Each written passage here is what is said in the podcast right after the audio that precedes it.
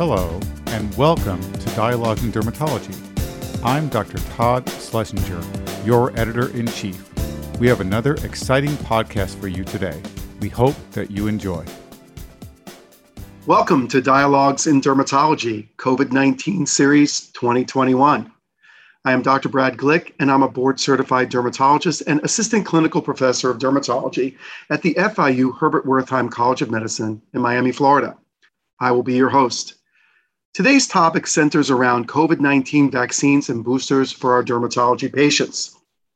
Joining me today is Dr. Thomas Talbot. Dr. Talbot is professor of medicine at Vanderbilt University School of Medicine and also serves as the chief hospital epidemiologist for Vanderbilt University Medical Center in Nashville, Tennessee.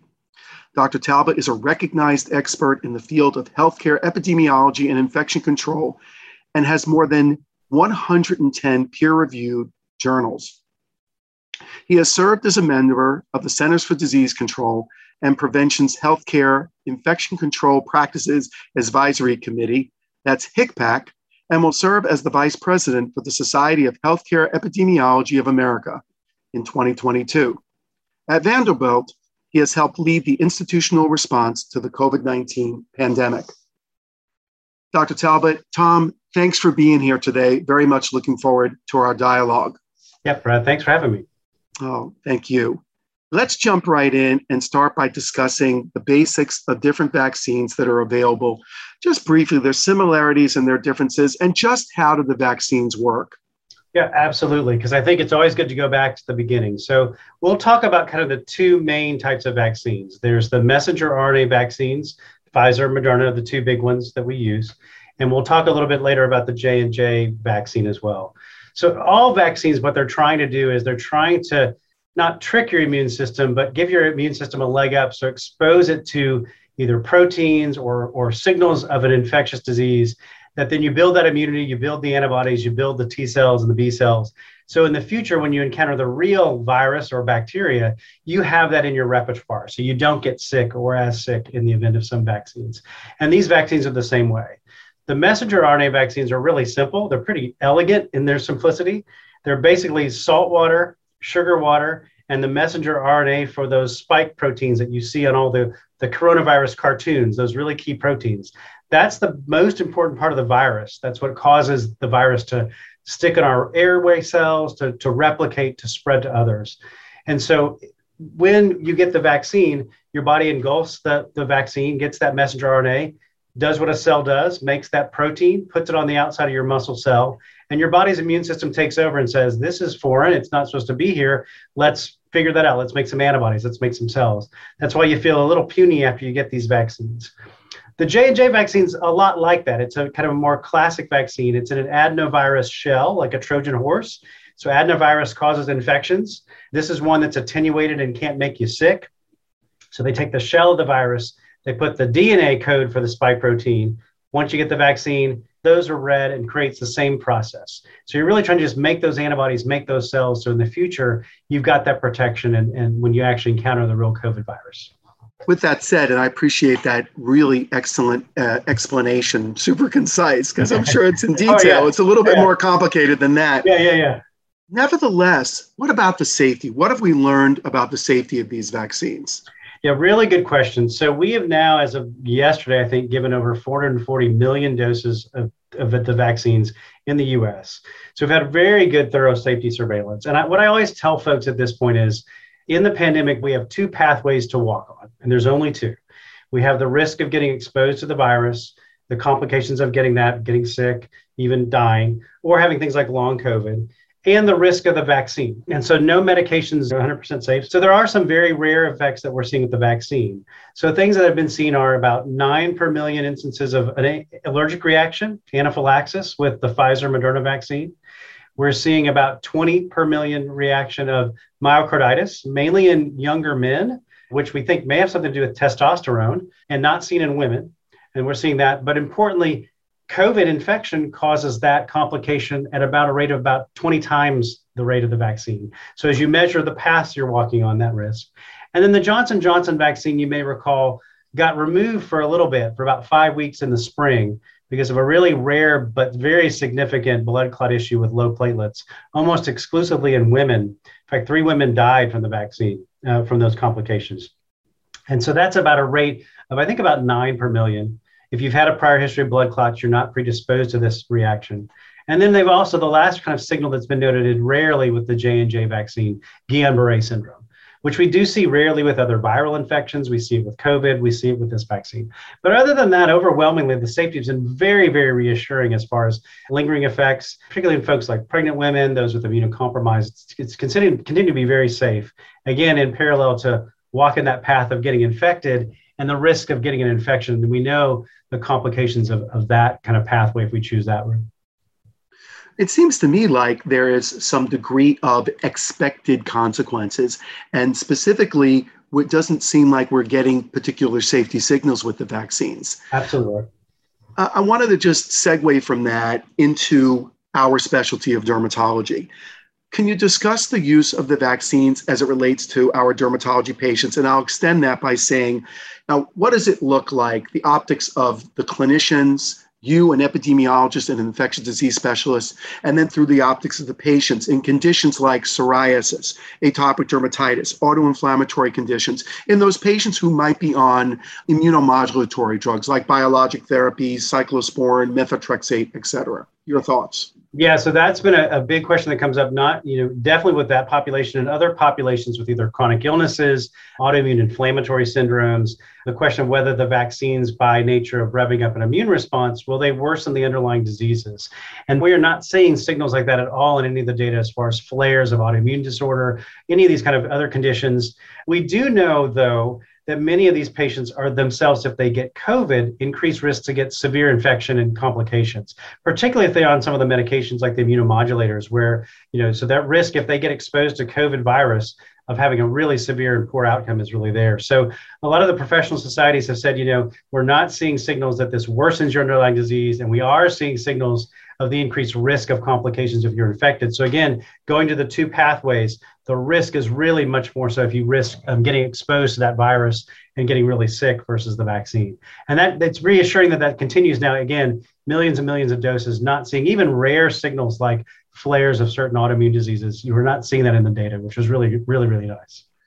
I, I, will share, however, that I have seen some patients that have come in and at least verbalized, uh, Doc, I have to tell you, about a month after my vaccine, my lupus flared, my MS flared. But from what I'm hearing from you as an expert in this arena, it's kind of like they're rare consequences. And when we look at the 440 million people you shared have been vaccinated, since we're hearing about this infrequently, this is why we have a registry. And in dermatology, we have the COVID 19 registry. I mean, we see cases that are reported, but the volume of cases, at least through my optics as a dermatologist, don't appear to be specific signals. Yeah. And I think when you give millions of doses a drug, there are going to be events that were going to happen anyway. So we heard a story of someone that was going to get a booster and they said not to, and the next day they had a heart attack. And if they'd gotten the booster, did the booster cause the heart attack? You know, so that's always the difficulty is how you tease out those signals. And so I'm like you, yeah, I've heard stories too of, oh, I flared a couple weeks later and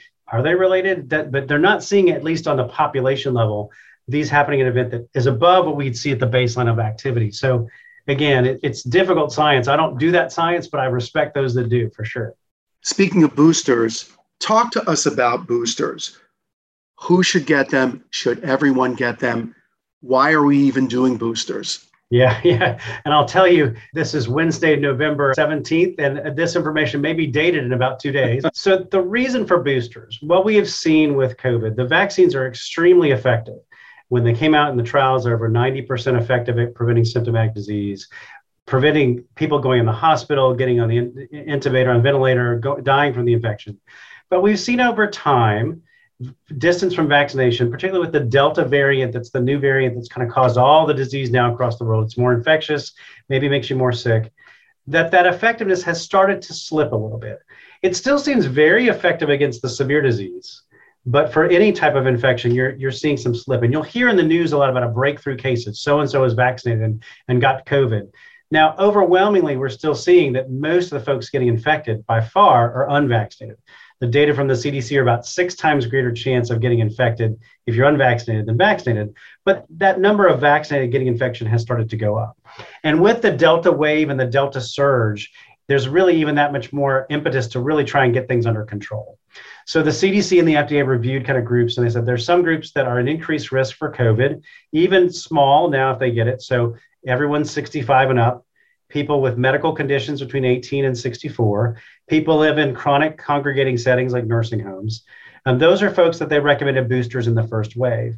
And then they added on healthcare workers and people that are increased risk of exposure, because as you probably know, with the surge, a nurse that gets mild COVID still has to be put out of the hospital for 10 days. And with the surge, caring for anybody was not because we didn't have a place for them, but we didn't have people to care for them. So that was really vital. Then the FDA and CDC looked at, well, can you mix and match your boosters? And, you know, if I got Pfizer, do I get Moderna? And we may talk about that. Now, what folks are realizing is we're continuing to have some uptick in the upper Midwest and surge. Uh, folks have really pushed that everybody should get a booster. All adults should just get a booster because it's gotten confusing for people to know, am I in that group? Or do I not? And so what's coming later this week, we, we hear is the FDA will broaden the booster recommendation to every adult 18 and up, and the CDC will meet Friday and probably also take that. So it'll be much clearer that if you know that you're an adult, get get that third dose. Go ahead and get that dose. And I think a lot of that has to just do with we're trying to just tamp down the pandemic. I don't know that that means in six more months we need another booster. I think, but right now, given how things are active, we've got to tamp things down and get everybody kind of protected and really make sure this spread stops so well said, and I really appreciate the knowledge. Talk to us about the, the patient who's in our clinic and they tell us, you know, doc, I got a question for you. I had COVID 19 about two, three months ago. Should I get the vaccine? And what I'll add in there is what about the antibody tests? What is the significance? Which one do we do? What do we recommend to our patients? Yeah, so the short answer is you've got to ignore all that. And now I'll tell you why. So we do know that if you have natural infection, you do get some immune, you get some bump in the antibodies, you get obviously some cellular immunity. But even before the Delta wave, there were a couple of things that were noted. One is the level of the really important antibodies, the neutralizing antibodies to the spike protein. That's really the key thing. It'll, it'll glom on that virus, prevent things from infecting your cells. Those levels in natural infection versus vaccination were very different, and vaccine had a much higher level. So we saw people would lose that antibody earlier with natural infection, even before Delta. We also see that, um, and the way I kind of describe this is natural infection makes antibodies to all parts of the virus, all over the cell, right? All over the, the virus.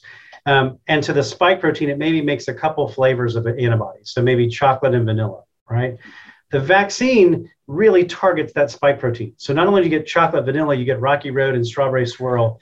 so when, when that spike protein changes, like it is with the variants, you are more likely to have antibodies that still work with vaccination than your prior infection.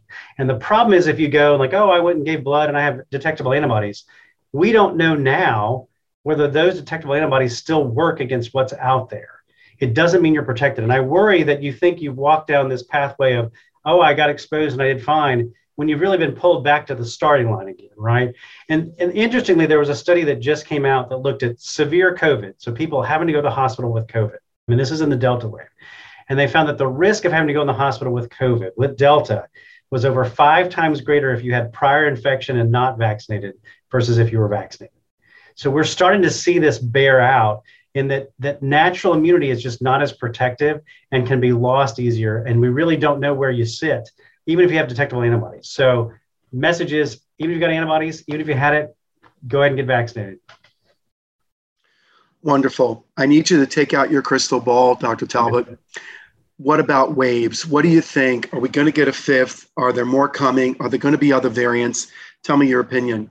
Yeah, I actually, so I think we're starting to get a little bit of an uptick in activity this week in the US for sure. Um, it does still seem to be the Delta variant. It does still seem to be unvaccinated. It may be because everybody started to move inside. It got colder, right? We're starting to circulate, and and people are really kind of going back to how they normally interact. So I think we're going to have a little bit of a bump. I don't think it's going to be as pronounced as it was in late summer or last winter because we've got a lot more people who are immunized and who are protected. Uh, so I think we're, we're in a better shape. Um, I think we're at risk to get a new variant. Um, just because as long as the virus circulates around the world, there's always that chance to mutate. And so that's why we've got to vaccinate everybody in the US and the world.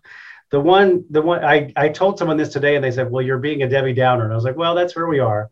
The one glimmer of, of optimism is a couple glimmers, but last spring around May and June, when we were all ready and thought this was done and rates were coming down and we, we yay, we took off the mask. And then a couple weeks later, Delta wave took off we knew at that point in the spring before we took off in the US that there were some very serious outbreaks of the Delta variant in countries like India and United Kingdom.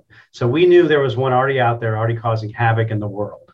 We don't, knock on wood, have another variant right now that's the, to that level that we're aware of. So we're in a better place in that sense. We got more people immunized. We're going to start to get oral antivirals in play where you can treat people sooner that won't spread to others sooner. So that's going to help us.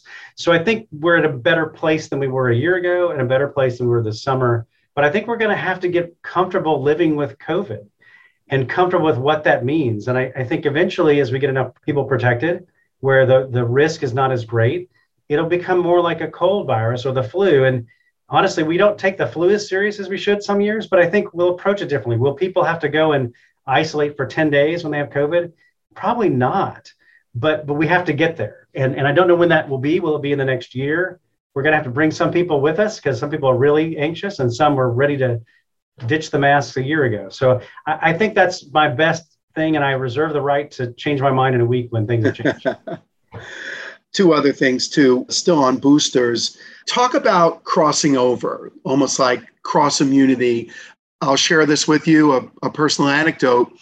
Somewhat an accident, and unique to what I had heard, my spouse ended up getting a Moderna vaccine when she, as a booster, uh, because she has some health issues after having had two Pfizer's. Yeah. So I, I was ahead of the game, so to speak. But then again, tell us about crossing over. Yeah. So once we had the studies that showed when you, you had the regular doses and good immune boost, folks began even that point back in the UK to look what if you got dose of one and dose of another one? Does it give you better protection same protection worse protection?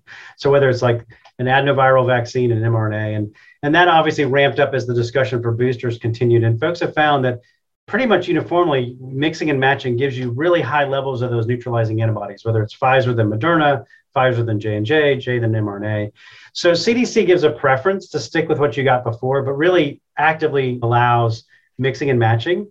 And there's a couple scenarios where you may say, I maybe want to do something specific. So, for example, if you're a woman of childbearing age, 30 years old, and you got the J and J for your first dose, and two months later for J and J you're ready for booster, you may say, you know, I know the risk of those blood clots are really, really low, but Pfizer didn't have that at all. So go ahead and boost with the Pfizer instead, and that's okay. That's absolutely fine. You get bumped up as well.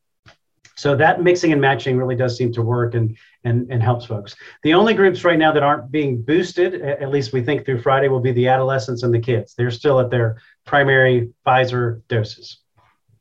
You're still in some of my thunder, and what I'm thinking is follow up questions. Yeah. So that's great. It's always the sign of a, a wonderful speaker and interviewee. What about women of childbearing potential, pregnancy itself?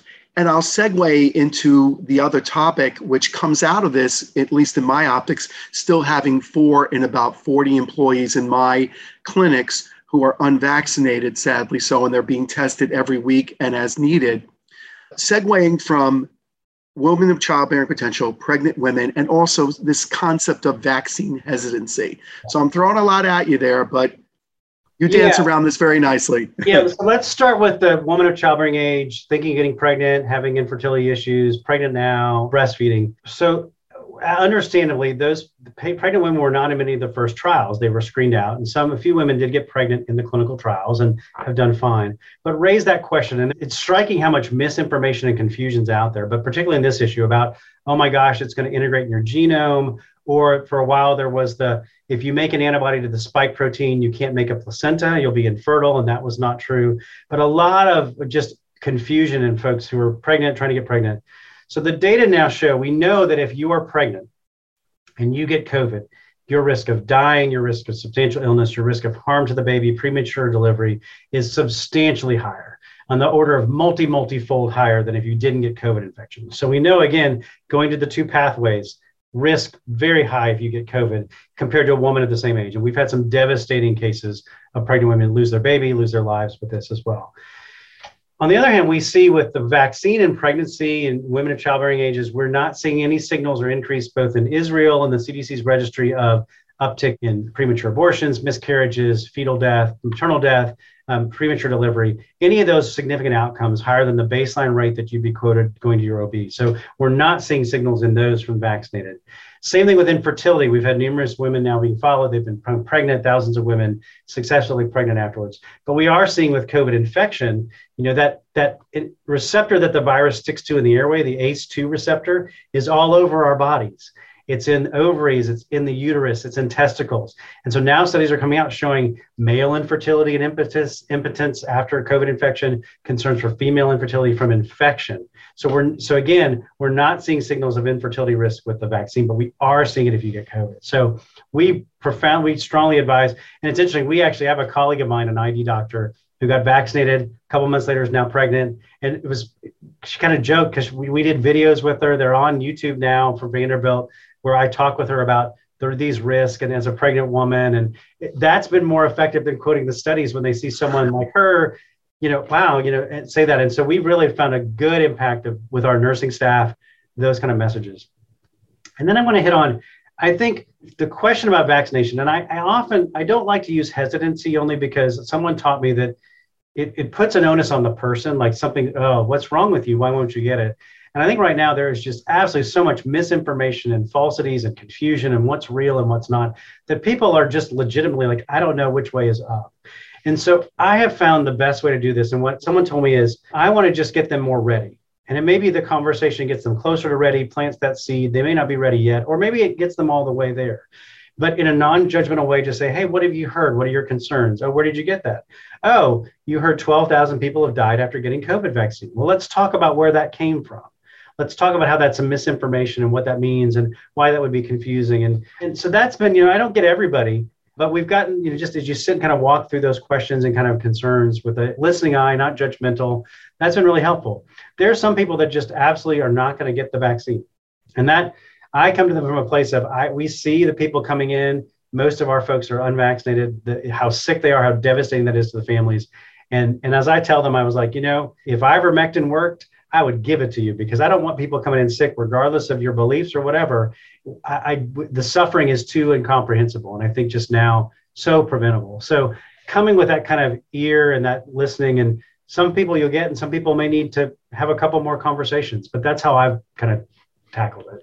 Maybe vaccine apprehension is a better yeah, uh, yeah I think you're right. Yeah. terminology there. Yeah.